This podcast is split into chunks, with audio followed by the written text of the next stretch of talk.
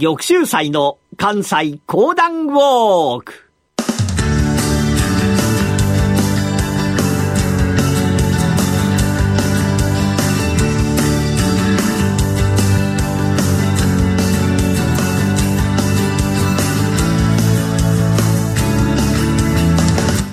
玉州祭の関西講談ウォーク。この番組はなにわの講談師玉田玉州祭さんにこれまで歩いてきた歴史上の人物や出来事にゆかりの深い関西のさまざまな土地をご紹介いただきます。今月お届けしているのは豊臣秀吉の奇襲攻めのお話。それではこの後玉州斎さんにご登場いただきましょう。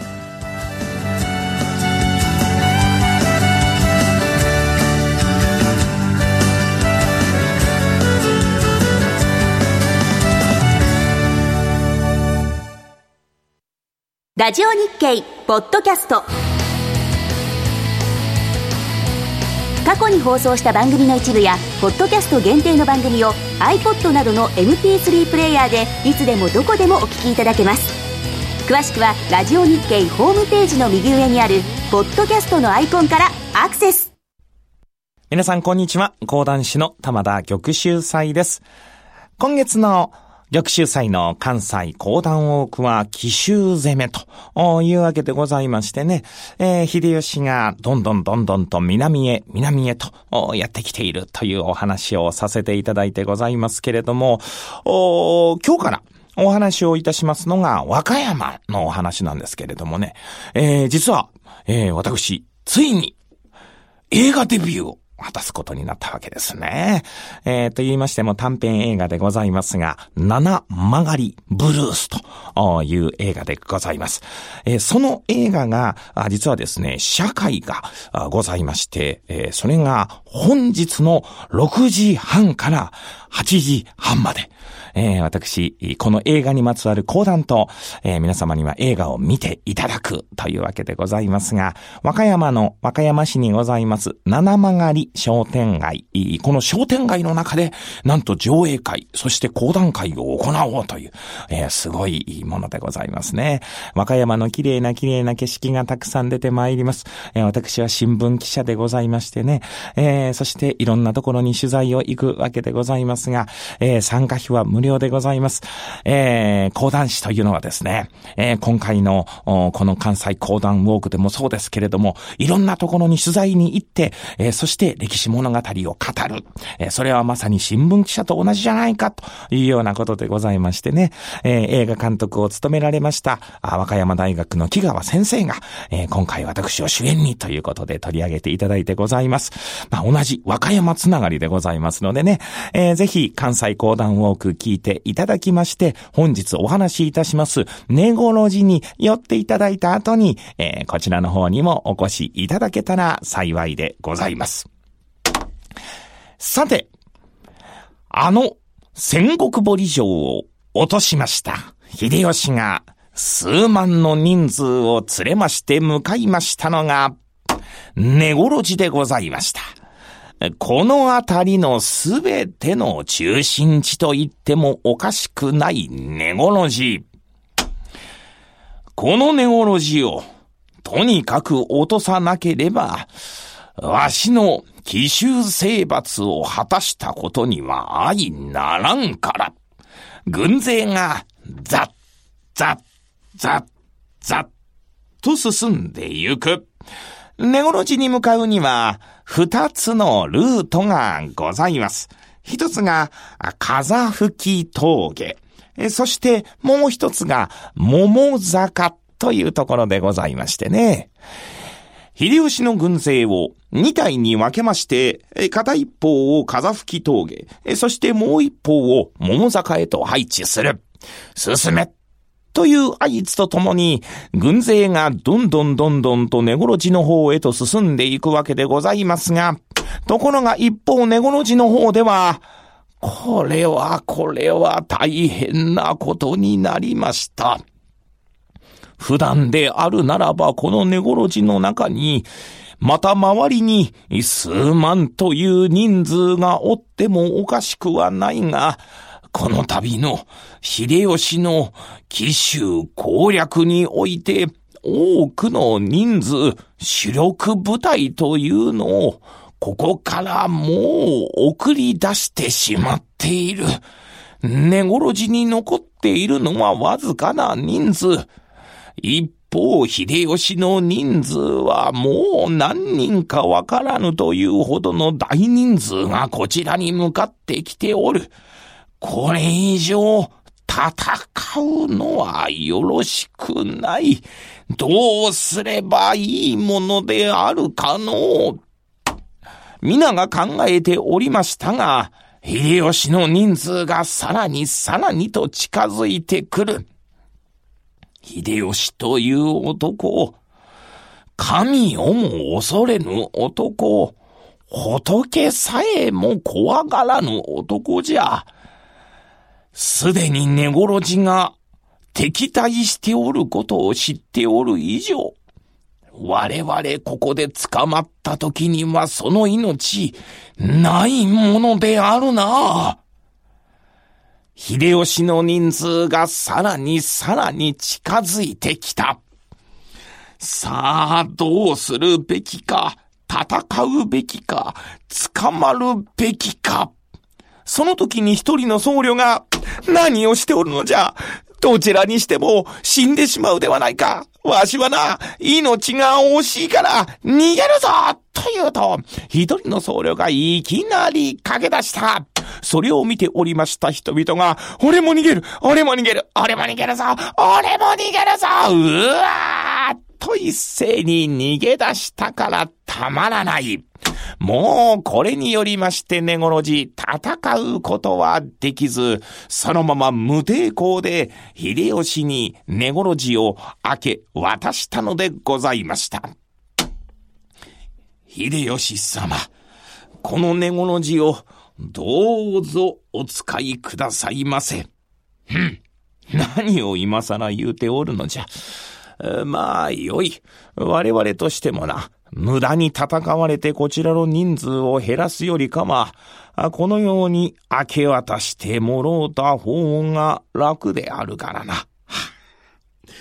この寝頃寺、なんと申しましても大切な大切な仏様が多く祀られてございますので、どうか、どうか手荒な真似はされませぬように。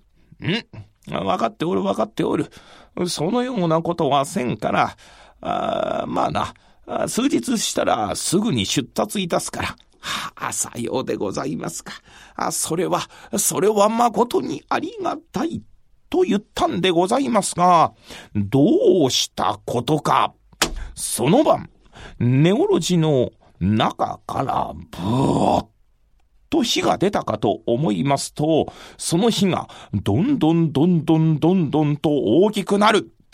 おいこの火を消せ消せ消せと寝頃地の面々は一生懸命消そうとしてございますが、もう移動いたしておりました秀吉の軍勢は助けようともいたしません。どんどんどんどんと燃えてゆく。なんでこんなにも燃えるのじゃ？なんでこんなにも燃えるのじゃ？火がどんどんどんどんといろんな建物に移ってゆく。まるでそれは油でもつけられているかのように次々に燃えていくのでございました。なんとかしろなんとかしろところが、もうどうすることもできない。なんと寝頃寺は、三日の間、燃え続けたのでございました。空が真っ赤になった。遠くの方におりました、貝塚にありました本願寺の人々が驚きました。夜になっても、なぜあちらの方はあんなにも真っ赤なのじゃ。一体向こうでは何が起こっておるのであるか。バタバタバタバタと小松会の者が入って参りますと、申し上げます。大変なことが起こってございます。ネゴロジ様が、ネゴロジ様が燃えております。な、なにネゴロジが燃えておる。さては秀吉が、いや、それはわかりませぬ。秀吉様に根頃寺は明け渡されました。ところが、その軍勢がいなくなったかと思いますと、根頃寺様に火がついて、未だに消えず燃え続けているのでございます。はあ、さては秀吉であるか。なんとも恐ろしい奴じゃ。秀吉に歯向かえばこうなるという見せしめであるのかなんとも恐ろしい。こうして、根頃寺のほとんどは焼け尽くされたわけでございますが、多宝島や南大門など一部を残してすべて焼け尽くされました。しかしながら、今でも焼け残りました建物が寝頃寺に残っておりますのは幸いでございます。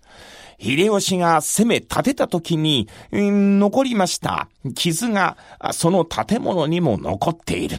その傷を見れば、いかに過酷な戦いの中で、この根頃寺があったのかというのを今でもご覧いただけます。さあ、根頃寺を打ち滅ぼした秀吉。最後に向かいましたのが大田城でございました。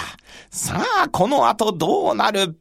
この続きはまた次週のお楽しみ。講談師の玉田玉秀祭でした。どうもありがとうございました。問題今の実況は大歌唱か、それとも週歌唱かえ、ええー、そんな難問沈問もある競馬実況ウェブの挑戦聞く競馬クイズ。いや、これでわかる人はいないですよ。問題は毎週更新。競馬実況ウェブのトップページにあるバナーをクリックしてください。今回のお話に登場した根頃寺は長正元年1132年に各番が学問探求の場である伝法院を高野山に建立したのが始まりとされています。その後弟子の雷雨が伝法院を根頃寺へ移し僧侶たちの学びの拠点として発展していきます。